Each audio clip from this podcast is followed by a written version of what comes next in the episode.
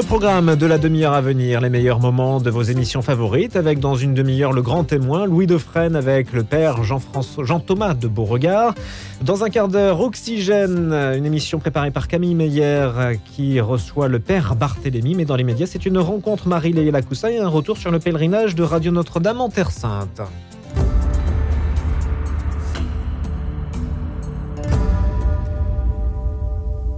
Bonjour à tous. Monseigneur Rafik Nara, bonjour Monseigneur. Bonjour. Merci de nous accueillir ici à Nazareth. Monseigneur euh, Rafik Nara, vous avez été ordonné prêtre il y a 30 ans pour le diocèse de Paris. Vous avez été euh, mis à la disposition du patriarcat latin en 2016. Depuis, vous avez euh, été vicaire patriarcal pour les catholiques de langue hébraïque et pour les migrants et demandeurs d'asile, nommé vicaire patriarcal pour les latins arabophones en Israël et euh, tout récemment ordonné évêque. Vous qui êtes né au Caire, de parents euh, libanais, vous avez grandi à Paris, comment est-ce que vous avez euh, vécu tout cela et reçu cette nomination? Écoutez, moi je pense que le Seigneur nous prépare je pense qu'un peu toutes ces origines diverses et variées dont j'ai bénéficié, euh, au niveau des pays, au niveau des langues, au niveau aussi de... Ben, dans ma famille, il y avait des orthodoxes, des maronites, je suis prêtre latin. Euh, j'ai vécu euh, au Liban, en, France. maintenant, je suis... Ben, j'étais à Jérusalem 17 ans, je suis à Nazareth, dans un pays où il y a des personnes venues d'un peu partout dans le monde. Bah, tout cela, je pense que voilà, Dieu nous prépare pour la mission qu'il veut, qu'il veut nous donner. Personnellement, je l'en remercie. C'est quelque chose que, que j'aime beaucoup. Euh, c'est quelque chose qui est d'ailleurs très présent dans le monde moderne. Euh, c'était voilà le, contact entre entre les cultures, le contact entre les religions, pas du syncrétisme du tout. Hein, chacun étant bien situé où il est, mais où euh, bah, il y a vraiment beaucoup à gagner de ces contacts-là. Voilà, donc je suis très heureux de cette mission. Et puis surtout maintenant, ma mission comme évêque, bah, c'est l'église locale, hein, l'église euh, en Israël. Vous arrivez en 2004 en Israël et euh, ce n'était pas du tout euh, prévu que vous y restiez. Non, en fait, à Paris, j'enseignais la, Bible et puis je m'occupais déjà, je, faisais partie en tout cas de ceux qui, travaillent au dialogue interreligieux entre juifs et chrétiens. Euh, particulièrement. Et comme il y avait besoin à Paris de personnes qui, bah, qui se spécialisent un peu davantage dans la pensée juive pour, euh, pour travailler dans ce dialogue, bah, euh, on m'a demandé, et j'avais demandé aussi au cardinal Lustiger à l'époque, de pouvoir venir à Jérusalem pour étudier un peu la pensée juive. Donc j'ai fait un master, et puis j'ai fait ensuite un doctorat en pensée juive, particulièrement dans la littérature judéo-arabe. Mais tout au long de ces années, euh, bah, comme prêtre, j'avais euh, un peu euh, une vie pastorale quand même. Et donc je me suis, j'ai servi un peu les maronites au début, et au fur et à mesure, je me suis engagé davantage, de plus en plus, dans les communautés catholiques d'expression hébraïque pour devenir ensuite curé de la paroisse et vicaire. Donc, au, fond, au départ, mon arrivée à Jérusalem était, était pour un projet d'études, mais euh, au fur et à mesure, ça a pris des dimensions pastorales et des liens se sont noués avec l'Église locale et le monde local. Et donc, euh, voilà, j'ai demandé de pouvoir rester et ça m'a été accordé. J'en suis reconnaissant d'ailleurs au diocèse de Paris. Vous êtes euh, donc aujourd'hui à Nazareth, fief du monde chrétien, totalement arabe, 70% de musulmans. Quelle est la réalité ici pour votre mission aujourd'hui au patriarcat latin? Alors les, chrétiens, les chrétiens en Israël sont une minorité. Hein. Dans tout le pays, c'est plutôt 2%. Donc c'est vraiment une, minorité de toute dénomination euh, confondue, tout, le monde ensemble. Les latins, c'est un petit nombre, c'est environ, euh, bah, ce sont des statistiques imprécises, mais c'est ce que nous avons. C'est quelque chose comme 17 000 latins dans le pays, mais la présence de l'Église latine en Israël et surtout à travers les, institutions, hein, surtout les écoles. Les écoles nous prennent d'ailleurs beaucoup, beaucoup d'énergie. Et puis il y a aussi euh, des communautés religieuses, hélas beaucoup d'entre elles vieillissantes aujourd'hui, euh, mais euh, des, institutions religieuses qui tiennent, ou des écoles aussi, ou des hôpitaux. Et donc c'est à travers ces institutions-là que l'Église latine est présente.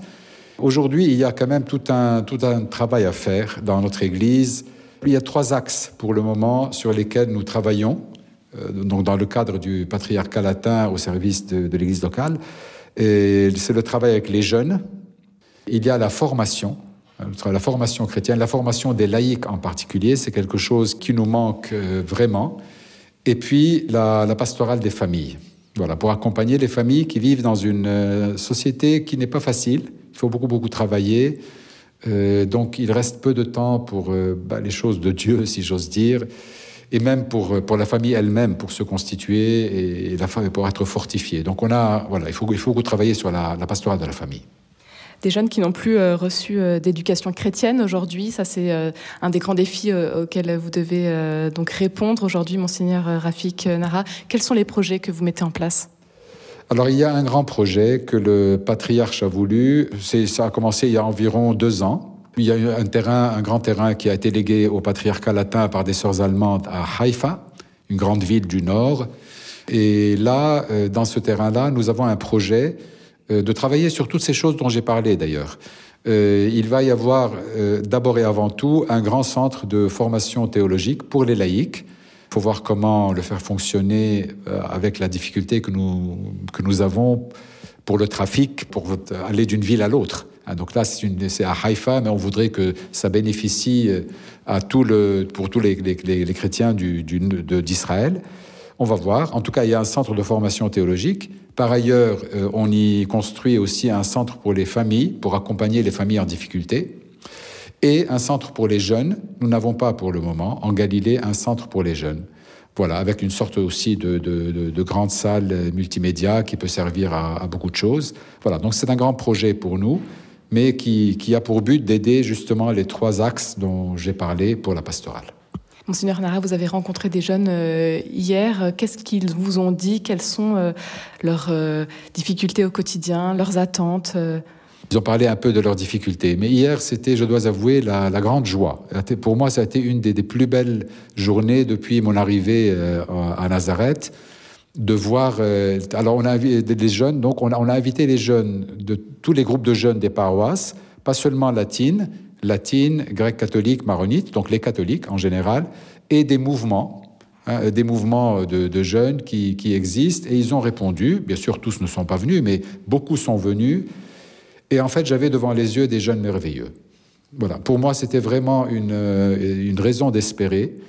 Hein, et je me dis que qu'en fait, c'est pas que ce n'est pas tellement si nous n'avons pas beaucoup de jeunes qui ne viennent pas à l'église, ce n'est pas que les jeunes ne sont pas bien, c'est que surtout nous nous sommes absents. Je pense que nous sommes absents et nous, ne nous ne savons pas, nous n'avons pas les moyens, nous ne trouvons pas les moyens, nous ne prenons pas les moyens, je ne sais pas comment dire, pour les rejoindre. Voilà, donc on, a, voilà, on était en train de, de, de, constituer une équipe, même parmi les accompagnateurs. Hier, je voyais qu'il y avait des personnes qui sont, qui sont très douées. Il faut qu'on travaille ensemble. Voilà, il faut qu'on travaille ensemble et je suis plein d'espoir hein, pour, pour la pastorale des jeunes. Monseigneur Nara, qu'est-ce qui vous anime au quotidien dans la mission qui est la vôtre? Je crois en Dieu. je crois en Dieu, je crois en Jésus-Christ. Vraiment, c'est cela qui m'anime. Euh, la tâche n'est pas simple. C'est un pays qui est, qui est compliqué euh, pour diverses raisons. Ce mélange de population, les chrétiens sont une minorité quand même. Des problèmes politiques dans le pays, mais autour, dans toute la région, le Liban, la Syrie, l'Irak et autres. Ce sont des, circonstances difficiles. Hein. Et puis même, la, si vous voulez, nos jeunes, euh, au niveau de leur identité, vivent des défis assez importants hein, entre, entre le monde arabe, le monde israélien où ils travaillent. Voilà, donc la tâche n'est pas simple, mais, mais le Seigneur est avec nous. Et quand le Seigneur nous envoie, ben, pour, pour, mon ordination, il se trouvait que le jour de mon ordination, l'évangile était celui de la pêche miraculeuse à la fin de l'évangile de Jean, hein, où les apôtres avaient peiné toute la nuit sans rien prendre. Et puis quand Jésus leur dit, ben, lancez les flèches, jetez les flèches, pardon, les, les filets euh, dans la mer, ben, euh, ils ne savaient plus quoi en faire tellement il y avait de poissons, 153 poissons.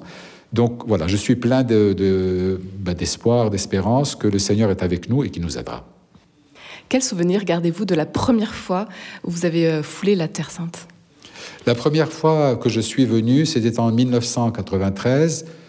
Euh, d'un côté, c'était pour moi très difficile parce que à l'époque, j'arrivais comme Libanais dans un pays en Israël, mais je ne venais pas pour cette raison-là. Je venais plutôt pour découvrir les lieux saints, donc je l'ai fait. J'étais venu. c'était un obstacle à vaincre, mais avec le temps, euh, d'abord j'ai découvert tous ces lieux de la Bible. Regardez les montagnes euh, où les événements se sont déroulés, aller sur les lieux, voir les arbres, euh, sentir la température, voilà, regarder un peu les cultures locales. Tout ça, ça, quand même, ça aide à lire la Bible autrement. J'ai découvert que la Bible était une histoire vraie. Voilà. Avant de venir, c'était une histoire. Mais quand j'ai vu les lieux, j'ai touché les, pierres, j'ai vu voilà, les endroits, les arbres, les, forêts, etc., pour moi, ça a pris chair et, os. Hein. Donc vraiment, je pense que visiter les, lieux saints, c'est aider à entrer dans l'histoire sainte. Pas seulement l'étudier comme histoire, mais comprendre qu'on fait partie d'une histoire réelle qui s'est déroulée et qui, continue aujourd'hui. L'histoire sainte continue. On n'écrit plus la Bible aujourd'hui, mais nous sommes dans le prolongement de l'histoire sainte. Avec une histoire euh, difficile, complexe, que vous vivez au quotidien, avec euh, beaucoup de violence notamment Alors, euh, l'histoire sainte est une histoire difficile. Quand on lit la Bible, parfois on dit, mais enfin, pourquoi est-ce qu'on lit la Bible? Il n'y a que des guerres, il n'y a que des violences. Bah oui, hélas, bah, aujourd'hui aussi, il n'y a que des guerres, il n'y a que des violences. Donc ça n'a pas changé. Hein. ce qui veut dire d'ailleurs que la Bible, la Bible nous parle vrai. Hein, ce n'est pas un beau livre édulcoré euh, qui nous raconte de belles histoires pour croire en Dieu. Vous savez, des fois, je, me pose la question. J'habite aussi dans un quartier qui n'est pas très simple, dans la vieille ville. C'est comme toujours dans les, centres-villes, des drug dealers et tout ça. Bon. Mais des fois, je me dis, enfin, pourquoi est-ce qu'on est là? Mais en réalité, je pense que l'Église, elle est faite pour être là. Aller vivre dans un quartier tranquille, Jésus n'est pas, n'est pas venu pour vivre dans un quartier tranquille. Hein, il est venu pour, pour être au milieu ben, justement de ce monde de, tel qu'il est, avec ses violences, avec ses péchés, avec sa souffrance. Voilà, donc je pense que qu'on est à notre place, voilà, et nous voudrions que l'Évangile pénètre dans ce monde-là et, donne des raisons de vivre et de lutter. Qu'est-ce que vous aimeriez dire à ceux qui nous écoutent en France et à Paris notamment, Monseigneur Nara? Écoutez, venez, venez visiter la Terre Sainte, encouragez les chrétiens dans cette région. Ce n'est pas une période facile. Hein, pour les chrétiens au Moyen-Orient en général. Aussi, à la sortie de, la pandémie, quand même, les, chrétiens de Terre Sainte ont beaucoup peiné, les, chrétiens de, Bethléem, les chrétiens de Nazareth. Donc, euh, par votre venue, il y a tout à gagner parce que vous découvrez la terre de la Bible. Venez vous rencontrer aussi les chrétiens locaux, pas seulement la terre de la Bible. Il y a les pierres, euh, les pierres des ruines, mais il y a aussi les pierres vivantes que sont les chrétiens locaux.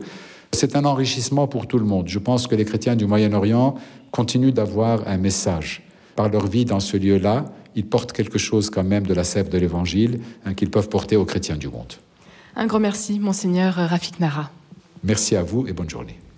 Marie-Léla et rencontre avec ce retour sur le pèlerinage de Radio Notre-Dame en Terre Sainte, c'est tout au long de cette semaine. Il est 10h16.